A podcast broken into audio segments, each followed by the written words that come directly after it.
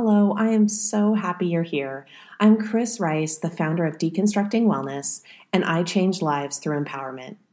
I empower high achieving mamas to prioritize your wellness and reverse burnout.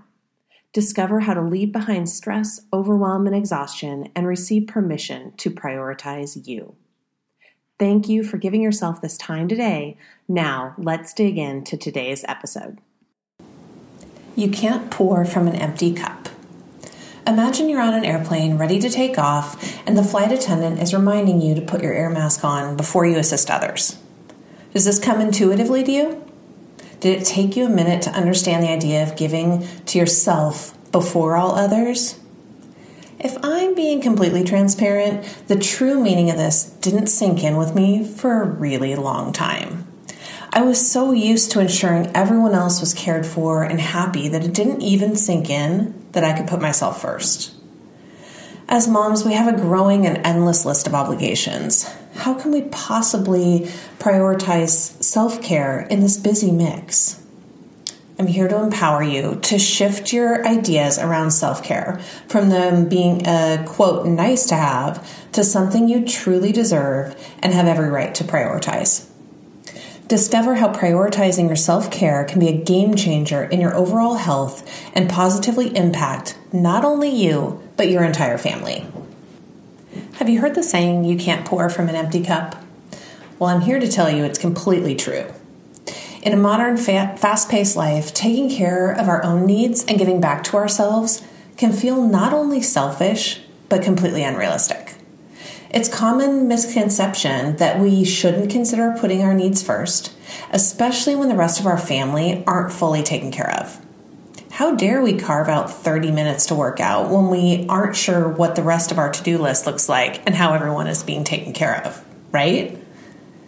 I'm here to tell you giving yourself the 30 minutes you need to fill your cup changes everything. We have to learn to schedule in time to take care of ourselves because if we don't stand up for ourselves, who will?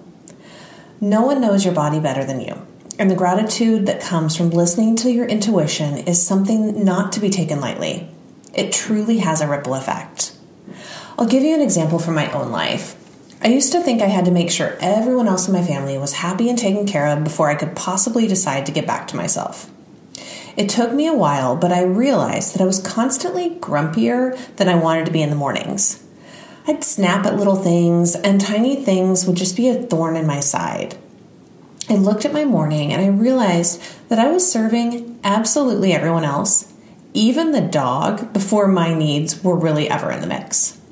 Yes, I'd have a cup of coffee, and but that was always while I was running around getting my girls dressed and making sure everyone was ready for their day. So one day I decided to experiment. I wondered how my day would be different if I started the day on my terms. So for me, this meant setting an alarm before my girls would wake up so I could have quiet space for myself. It also meant I had free time to do whatever I wanted to. My morning routine has shifted, expanded, and become flexible. Thanks, 2020, for that perspective. But I can honestly tell you that my morning routine started as a small way to wake up on my terms and it has become my golden hour that I cherish and frankly I kind of miss on the weekends when I choose to sleep in.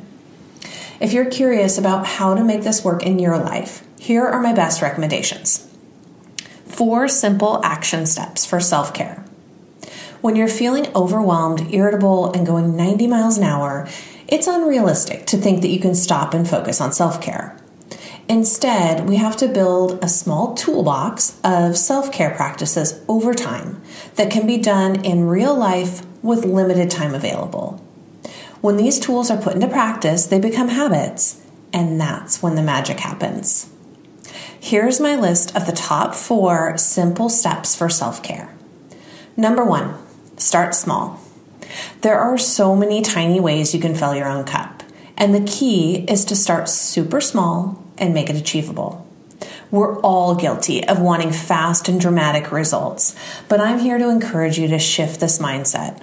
Slow and steady always wins in building long lasting habits. Think of tiny ideas that you can do in real life. Maybe you wake up 20 minutes before anyone else and you sit in quiet, and wake up with a hot cup of coffee. Maybe you sneak in a meditation after the kids tuck into bed. Or maybe you schedule 15 minutes in your calendar to take a walk around the block, soak in the fresh air, and have a moment to breathe. Number two, reframe selfish. The pressure and expectations around selfishness can be so backward. The idea that focusing on ourselves and giving ourselves what we want and need shouldn't be seen as selfish. Yes, your loved ones deserve your time and attention, but think of how much better quality that time and attention will be if you aren't trying to squeeze the last drops out of an already empty cup. How we show up matters, and I encourage you to honestly consider your views on self care and how selfish that feels. If it does feel selfish, no need for judgment, but know there's room for incredible positive change. Number three, find time gaps. While we all have busy, hectic schedules, if we truly observe the day, I bet you'd be surprised by how many small pockets of time you have available that get sucked up by things you don't even care about. How many times do you mindlessly grab your phone and scroll through Instagram? Or how often do you wander down a Google rabbit hole? I do it all the time. Look for where you have gaps in time during the day and consider how you could repurpose that time to be more fulfilling. If you're able to be more conscious about your time and how it's spent, then you can reframe it to work for you. Instead of that social media scrolling, you could take five minutes to listen to a guided meditation you never seem to get to. Or instead of that Google rabbit hole, you could pause and take a walk around the block. If you really want to explore this idea, I encourage jotting down the times when you find yourself wandering off task throughout the day. These are your golden times. And now you can identify when they pop up and you'll be more successful using them to your benefit. Number four, ask what if. Ask yourself the simple question, what if? And listen to the answers that come to mind. Be open to the ideas that circle in your mind. Give yourself the gift of time to explore and allow yourself to envision your dreams and goals. Consider how life could be different if these dreams received your time, focus, and encouragement. We don't often give ourselves time and space to be curious and just wonder. So explore this idea with the question of what if and see what comes to you. My hope is that this has helped you gain empowerment around self care, to understand the importance of giving back to yourself and listening to what your body needs and wants. As much as we focus on the happiness of others, our own joy won't change unless we learn how to fill our own cups. If these ideas have sparked curiosity, I highly recommend you check out the Mind Body Collective, which is my holistic health coaching membership. There's a link in the show notes to sign up for the waitlist, and you can receive amazing freebies while you wait for the doors to reopen. Thank you for listening. Today was a small step in creating your unique health and wellness journey and to start living your best life.